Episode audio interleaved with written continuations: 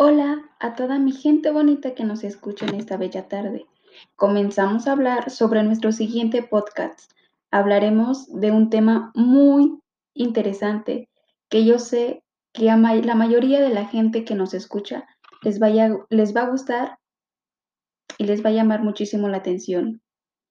Hablaremos de un tema sobre la administración, pero en especial de un personaje sobre Elton Macho y sus aportaciones en Ham Turner, que nos dice, Elton Macho nos habla sobre cuatro fases, en las cuales lo que buscaba era que los operarios tuvieran un mejor desempeño dentro de la misma, en la cual se buscaba mejorar las condiciones y métodos del trabajo y reducir la fatiga dentro de la empresa en lo cual, pues claramente yo creo que a cada trabajador de cada empresa, pues de cierta forma nos gustaría que eso pasara, pues no nos sentiríamos presionados y, y te, podríamos tener una mejor productividad. Lo que Elton Macho buscaba era tener un liderazgo para un amplio desarrollo.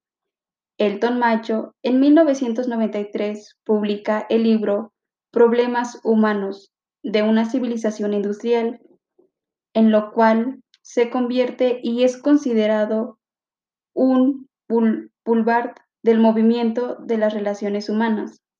Este pequeño libro estudia la motivación, en el cual también introduce de, las, de la psicología para poder explicar el comportamiento del humano, en el cual también nos habla un poco de la asociación de liderazgo con motivación.